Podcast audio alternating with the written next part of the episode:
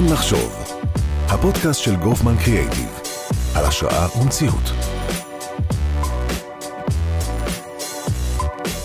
שלום, אנחנו בפרק חדש של זמן לחשוב. אני רבית גופמן, גופמן קריאייטיב, ויחד איתי נמצאת היום רקפת שפירא כץ, סמנכ"לית משאבי אנוש בחברת פיליפס ישראל. שלום רקפת. אהלן, מה נשמע? תודה, שמחה שהגעת אלינו. שמחה להיות פה. לאור הפקקים המדוברים שאנחנו חווים בזמן. כן, היום היה חלק, תודה. זה טוב. ממש יצא טוב. נחמד, אז היום יש לנו פרק מעניין.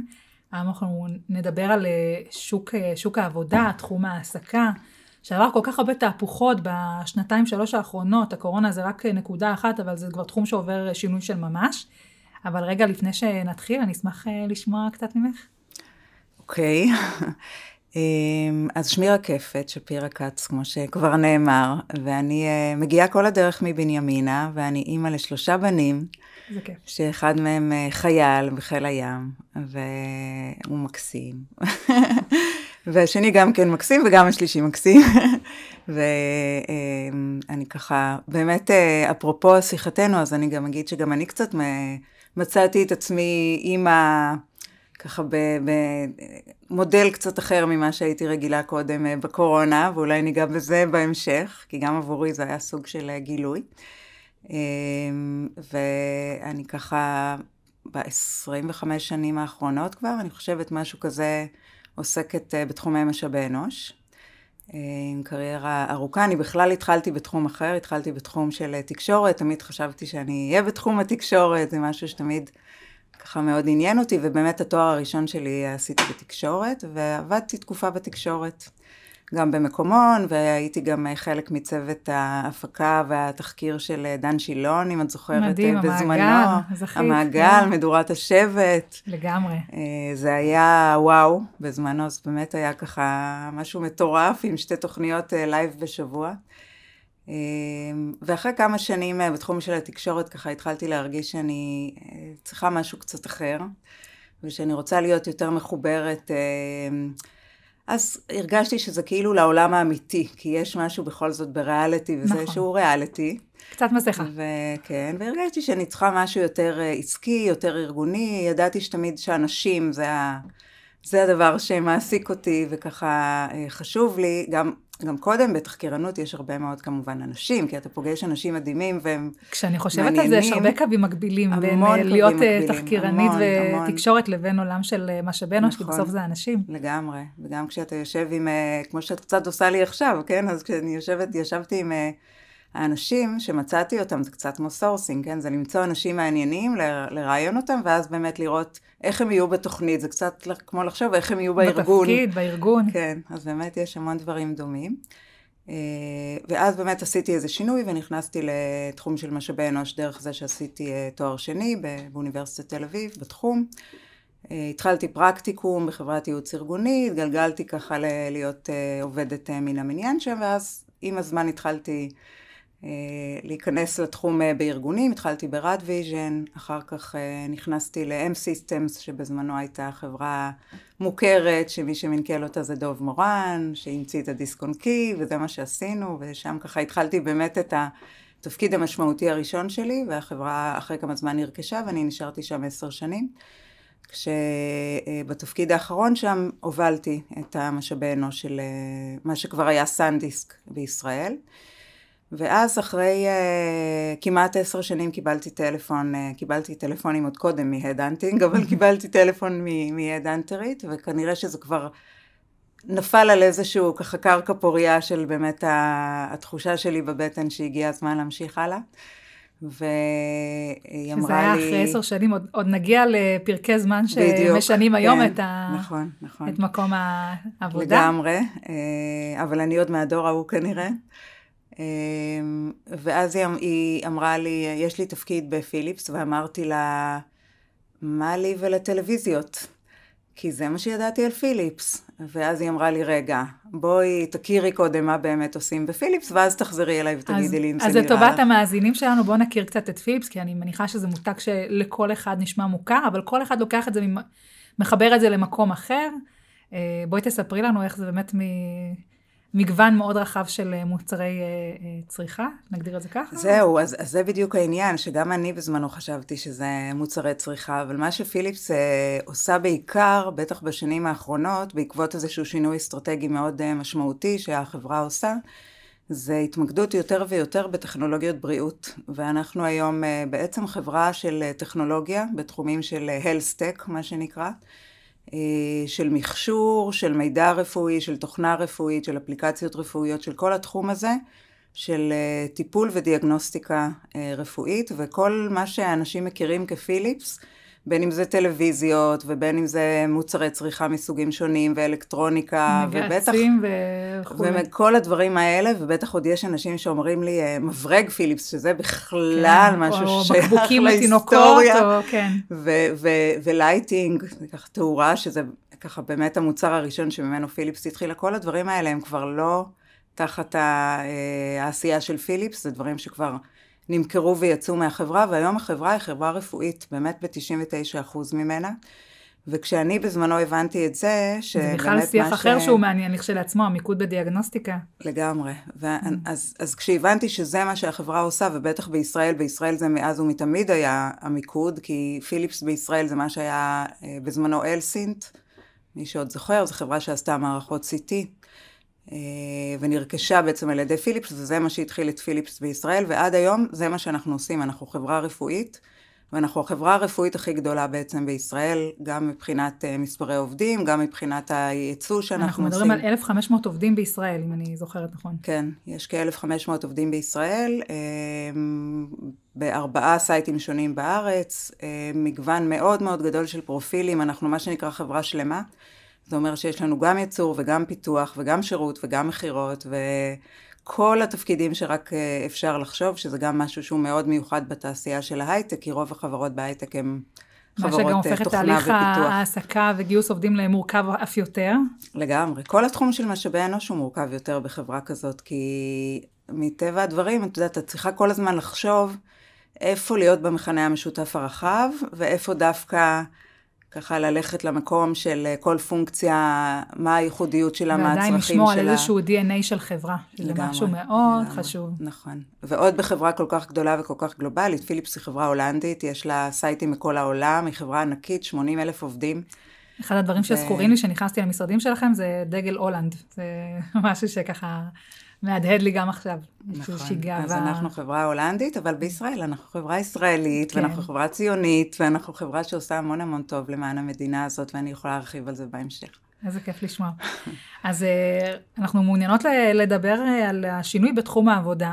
אני בכנות אומר שהתלבטתי איך להתחיל, כי זה תחום שעבר כל כך הרבה שינוי, אבל אני חושבת הדבר שיעשה הכי טוב כדי להסביר את השינוי, הוא דווקא זה שסיפרת שאחרי 10 שנים עברת מקום עבודה.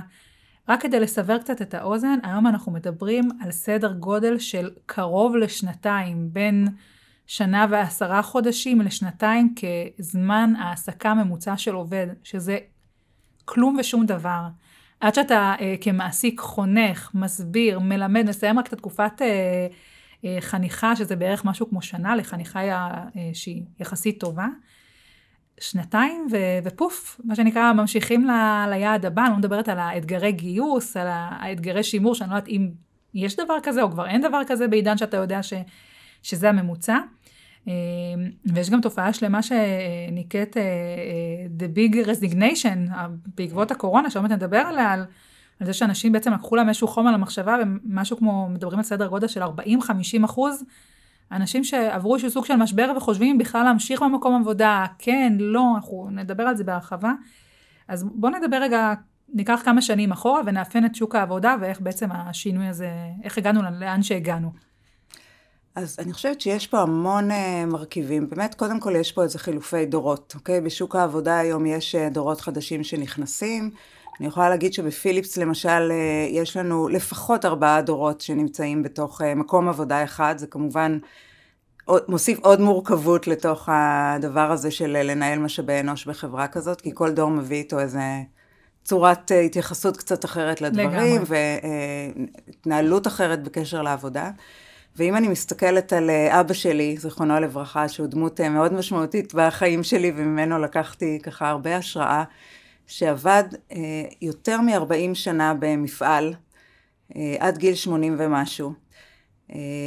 ואני חושבת שזה מה שמאוד מאוד אפיין את הדור שלו, של אותם אנשים שבאו לארץ להקים פה מדינה. לגמרי, זה גם מקום העבודה, הוא סוג של משפחה, הוא מקום שאתה הולך איתו הלאה, אני רואה את זה גם מההורים שלי, אני חושבת שכל אחד, אבא שלי כל חייו עבד באותו מקום, אבא שלי בוגר של בזק, עוד למד בבית ספר תיכון בעצם, אתה יודע, משהו, איזושהי גאוות יחידה של חברים לכל החיים, מקום אחד, אני יכולה להסתכל גם על אמא שלי ש...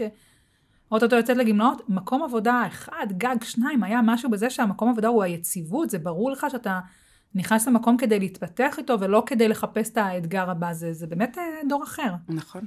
אני חושבת שבכלל מקום העבודה סיפק אז גם צרכים אחרים. זאת אומרת, זה היה הכל, מקום העבודה בעצם היה הכל, אם אנחנו הולכים אחורה למועדוני החברים למיניהם, כן, להיות חבר אגד בזמנו, זה היה משהו שהגדיר אותך. תעשייה אווירית. זה היה משהו שנתן לך כל כך הרבה הטבות מסביב, וזה היה מותג, וזה היה כבוד.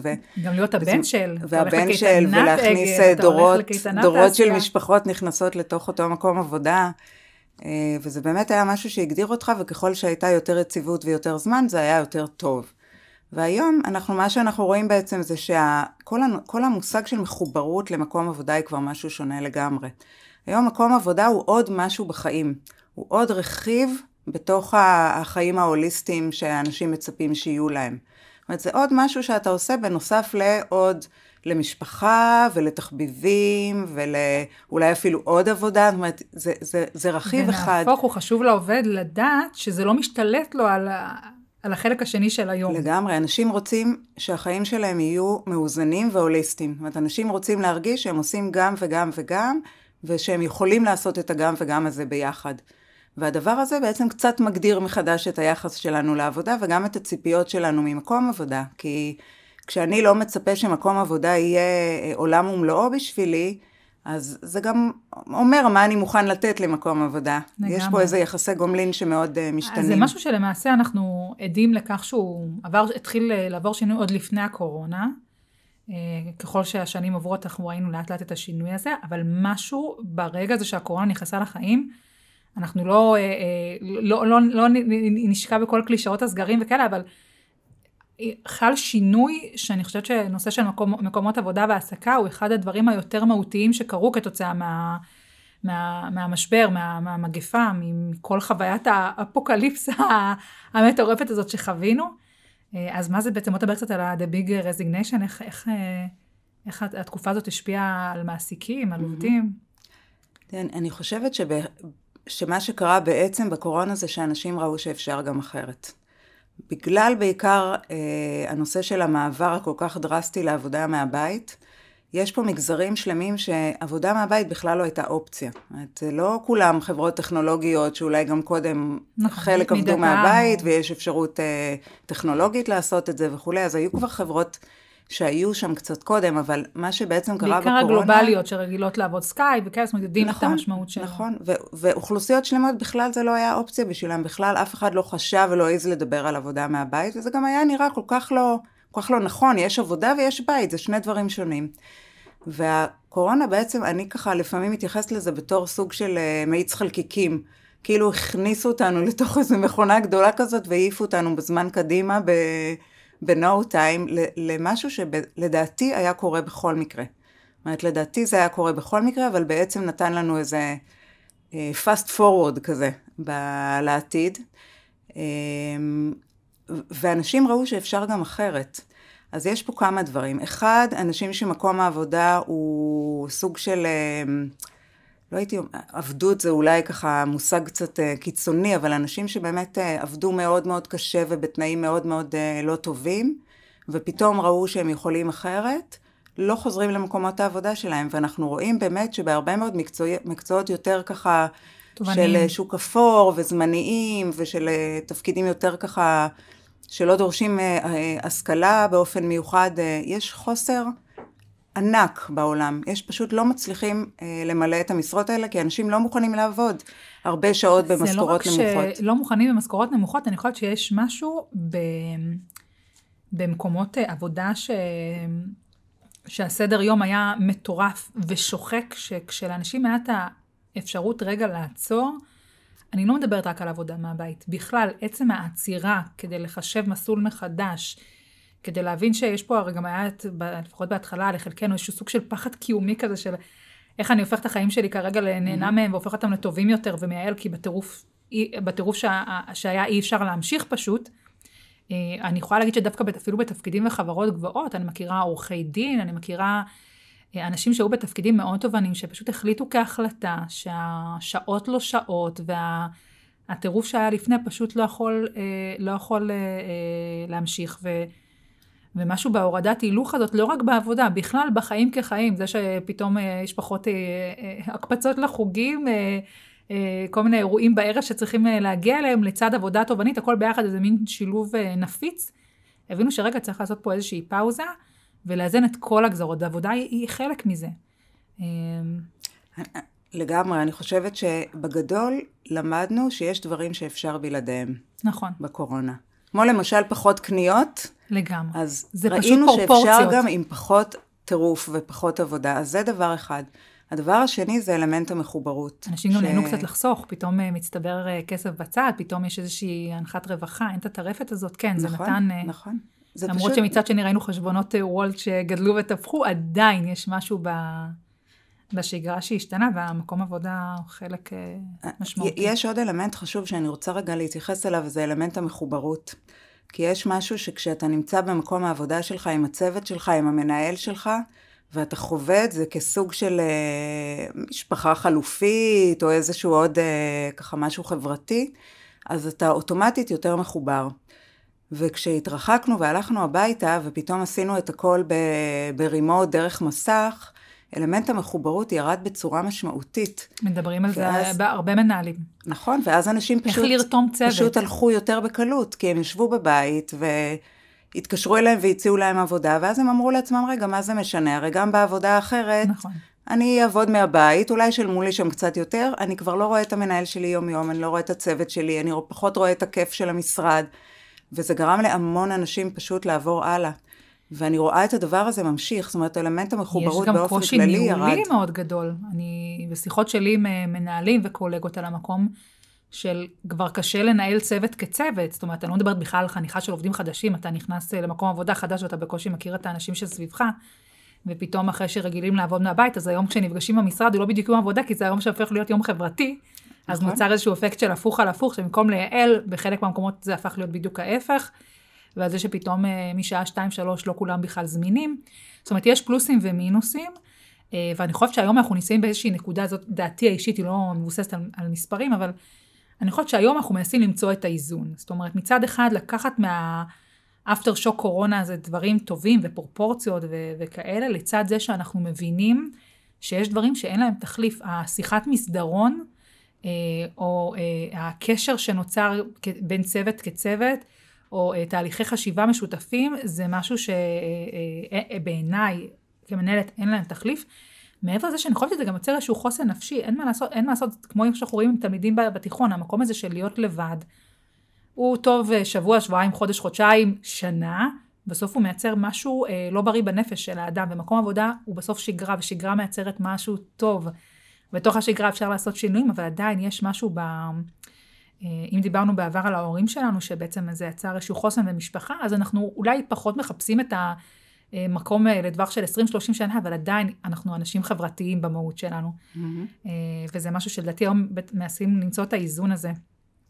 לגמרי, ואני חושבת ששני דברים מאוד משמעותיים בעולם העבודה קורים. אחד, זה שהתפקיד הניהולי משתנה, ובעצם המנהלים צריכים לסגל לעצמם כלים חדשים ואחרים ממה שהם הכירו קודם, זה דבר אחד, וזה כמובן בתפקידים כמו שלי, זה אחד הדברים שמאוד מעסיקים אותנו, איך באמת נותנים למנהלים כלים אחרים וחדשים לנהל את המציאות החדשה הזאת, של האיזון, כמו שאת אומרת, וגם שמקום העבודה הופך להיות למלא צרכים אחרים ממה שהוא היה קודם. כי אם אתה בא למקום העבודה ועושה את מה שאתה עושה מהבית, אז מקום העבודה פספס משהו. ברור, זה פספס. כן. לגמרי, לגמרי. דיברנו קודם על משהו מאוד מעניין שאני הייתי שמחה שנרחיב עליו, דווקא לאור כל השינויים, יש את הצורך אפילו שהפך להיות מורכב יותר, בעצם לגוון את אוכלוסיית העובדים וליצור רשם שילובים ושותפויות שרק יהפכו באמת את מקום העבודה לנכון יותר, ליעיל יותר. דיברנו על אוכלוסיות מיוחדות, על מגזרים, וסיפרת הרבה דברים מעניינים גם על הארגון שלכם, אבל בכלל בתעשייה שהיא תעשייה טכנולוגית במהות שלה, שנשלטת ברובה על ידי גברים, איך אתם בעצם דואגים לשלב אוכלוסיות כמו מגזרים, מעבר לנשים כמובן, אבל גם מגזר ערבי, מגזר חרדי, ויש כל כך הרבה, בדיוק עכשיו הסתיים לא מזמן שבוע הגיוון, איזשהו קמפיין שהייתה לנו הזכות לנהל אותו, אבל איך כארגון לצד כל השינויים האלה שקורים בשוק ובשוק העבודה, עושים את השילוב המדהים הזה של שותפויות ומגזרים? ספרי לי קצת. אני, קודם כל אני אגיד שהמיקוד הזה בגיוון זה משהו שהוא התחיל עוד כמובן לפני הקורונה, משהו שמעסיק אותנו כבר הרבה מאוד זמן, ולא מעצם זה שבאמת, תראו, בחברה הישראלית יש בעיה מובנית, יש לנו יותר מדי אוכלוסיות שהן לא מספיק מיוצגות בשוק העבודה, ביחס לכמות שלהם באוכלוסייה, והכמות הזאת רק תלך ותגדל, ואם אנחנו לא נשכיל להכניס אותם לשוק העבודה, אז פשוט יהיה לנו חוסר, ואת החוסר הזה אנחנו מרגישים בצורה מאוד מאוד חזקה בעולמות הטכנולוגיים. יש מחסור ממש ממש גדול באנשים שבאים עם רקע טכנולוגי מתאים. יש פה הרבה מאוד חברות גלובליות וסטארט-אפים וכולי, שרק מחפשים כל הזמן לגייס מהנדסים ואנשים עם רקע טכנולוגי, ואין מספיק אנשים, לא יוצאים מספיק אנשים מהאקדמיה, לא יוצאים מספיק אנשים מהצבא, ויש חוסר גדול. עוד לפני הגיוון ועוד לפני הפנייה למגזרים, יש לכשלעצמו חוסר שצריך... יש חוסר, והחוסר הזה יתמלא רק על ידי זה שאנחנו נכניס אוכלוסיות נוספות לשוק התעסוקה, כי אנחנו מדינה קטנה, אין לנו פה מספיק אנשים. מה שאני מניחה שכרגע נעשה הרבה באוטסורסינג במקרים מסוימים.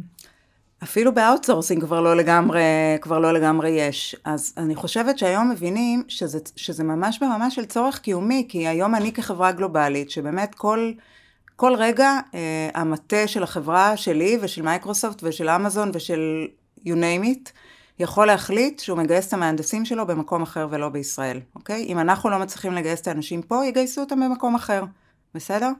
ולכן גם אני אגב הקמתי לפני כמה שנים פורום של סמנכליות משאבי אנוש בחברות גלובליות, בגלל שאנחנו כולנו חווים את אותן מצוקות. למרות שאתן מתחרות אחת בשנייה, לפעמים דווקא הניגוד הזה יוצר איזשהו משהו מעניין. אני באופן כללי בתפיסת העולם שלי תמיד מנסה לראות איך מעבר לתחרות אפשר ליצור גם שותפויות, כי אני מאוד מאמינה בשותפויות. כן, ואני מאוד מאמינה בלעבוד בכלל בתוך האקוסיסטם, גם בין מגזרים ובין מגדרים ובין הכל, אבל לגמרי זה פורום שעובד מדהים, כי זה פורום שיש לו את אותם מצוקות ואותם צרכים, ונכון, אנחנו מתחרים לפעמים בביזנסים שלנו, אבל בסופו של דבר יש לנו גם מטרות משותפות, למשל לקדם את התעסוקה בישראל, אוקיי? אז אנחנו עובדים ביחד, מול הממשלה, מול המגזר יחד יש לכם כוח. ביחד יש לנו כוח, ואנחנו גם יכולים... אני מוזגת לי קצת מים, אז אם יש ככה רעשים... גם יש לנו כוח וגם יש לנו משימה. אני באמת רואה את התפקיד שלי, אני במובן מסוים פריבילגית, אני עובדת בחברה שיש לה משאבים, אני יכולה להשפיע, ואני לא רוצה רק להשפיע פנימה לתוך החברה שלי, אני רוצה להשפיע על האקוסיסטם. אני רוצה באמת להשפיע החוצה, שזאת תהיה מדינה שיותר טוב לחיות בה. אז מבחינתי גיוון, כשאני עובדת עם אוכלוסיות מעורבות בתוך החברה, אני מאפשרת לאוכלוסיות האלה אחרי זה להיות משולבות טוב יותר גם בחברה הישראלית באופן כללי. זה מדהים, כי זה בסופו של דבר DNA של חברה, וזה בא לא רק לידי ביטוי בגיוס שלכם, אבל אני יודעת למשל שאתם עורכים אקטונים מדהימים, עם אוכלוסיות מיוחדות, עם בעלי מוגבלויות, ובעיניי זה עוד נדבך בלהגיד אנחנו עושים משהו קצת אחרת, וכן, זה מעניין היום עובדים. היום אני נתקלת לא מעט בשאלות של מה האג'נדה החברתית שלכם, איך אתם כארגון, זאת אומרת, היום פוקחים עיניים. זה לא בהכרח השיקול הראשון, אבל זה עוד פלוס רציני בבחירה של מקום עבודה. אז ספרי לי קצת על האקטונים שלכם. אז אני ברשותך רגע אגיד מילה לפני האקטונים, כי אני חושבת שהנושא של משמעות, לא רק שהוא חשוב היום באמת לדורות החדשים שנכנסים יותר ויותר, אלא אפרופו מה שדיברנו קודם על מחוברות, כשיש משמעות למה שאתה עושה, משמעות רחבה יותר מרק לעשות כסף, אז אתה יותר מחובר. לגמרי. ולנו יש מזל, כי אנחנו חברה רפואית, וזה מה שאנחנו עושים, ולכן אני לא צריכה לשכנע את העובדים שלי שמה שהם עושים זה חשוב, הם יודעים שמה שהם עושים זה חשוב, אנחנו מצילים חיים ומשפרים חיים של אנשים, אז נתחיל מזה. ואני חושבת שהטיפ שלי אולי באמת לחברות זה למצוא קודם כל את המשמעות ולהרחיב. יש את המודל של עשיית הטוב, כל הזמן לחשוב על איך אני עושה טוב בקונטקסט הרחב יותר, זה דבר אחד. וקצת לגבי האקטונים שלנו, אז באמת זו דרך אחת שבה אנחנו עושים את זה, אבל יש עוד הרבה דרכים, ואני יכולה להגיד שבניגוד לחברות אחרות, שכל החברות עושות האקטונים, כן? אבל בדרך כלל זה יהיה כדי לייצר את המוצרים הבאים של החברה, או כדי לייצר חדשנות פנימה. מה שאנחנו באמת עשינו, זה לקחנו את הדבר הזה של שילוב אוכלוסיות ולעשות טוב לאחרים, והבאנו את זה לתוך הארגון שלנו. אז עשינו כבר 3 האקטונים, כל אחד נראה קצת אחרת. אחד, זה היה האקטון שעשינו בשיתוף עם עמותה שנקראת תום, תיקון עולם מייקרס, ובעצם פיתחנו יחד איתם, עם העובדים שלנו בתוך החברה, פתרונות לאנשים עם מוגבלויות.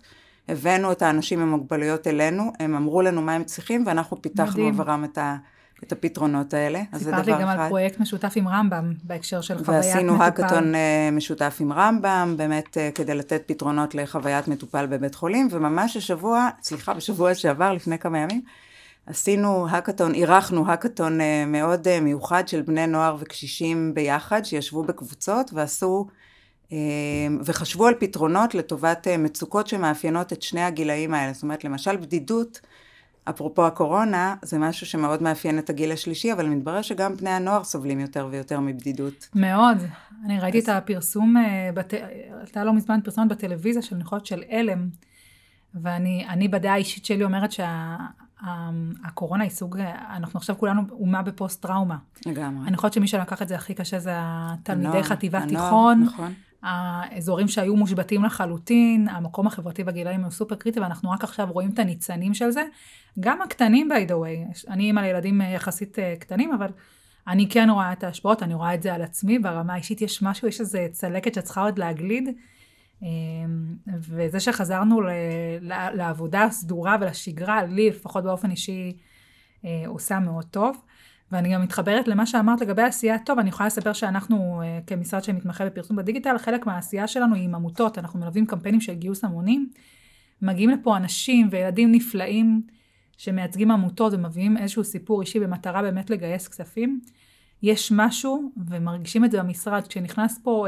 ילד שחלילה איבד את אחד ההורים שלו ומספר על כמה טוב עושה לו להיות בפעילות של ארגון מקסים שנקרא חמניות, או באים לפה קשיש ובן נוער מעמותת סבבתא, שזה ארגון נוער שמפגיש בין קשישים ובני נוער, יש משהו באוויר, אנחנו עושים פה הרבה דברים מסחריים, יש משהו כשפרויקטים כאלה קורים, זה אחרת, יש משהו איזשהו קסם, ואני חושבת שגם כלפי העובדים זה נותן איזשהו ערך מוסף, ובאמת המקום הזה של משמעות, אני חושבת שזה אחד הדברים היותר נכונים לעשייה, שאני גם לוקחת מהפרק הזה.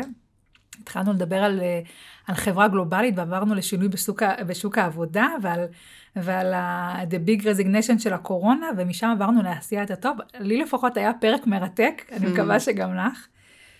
ורגע, לפני סיום, אני אשאל אותך, אם היינו ככה צריכים לסיים באיזשהו אני לא אגיד משפט, אני לא תפעיל לך להגדיר את זה, אבל איזשהו אני מאמין שלך, איזשהו סי שלך בהקשר הזה, לטובת מי שמאזין לנו. אני חושבת שבאופן כללי מה שאני משתדלת ליישם, גם בארגון שלי ומול הצוות שלי, ולא אגיד שתמיד זה הולך לי, אבל אני משתדלת, זה לנסות לראות בכל מצב מה הטוב שיוצא לנו ממנו, ואני חושבת שאפילו במצב הזה שהיום ארגונים באמת סובלים מקושי לגייס וקושי לשמר ואנשים שעוברים והמון ככה אי ודאות בשוק העבודה, יש בזה גם דברים טובים וצריך לדעת גם להסתכל על הדברים הטובים שקורים, כי קודם כל זה לא רק שלנו, זה כולם, אוקיי?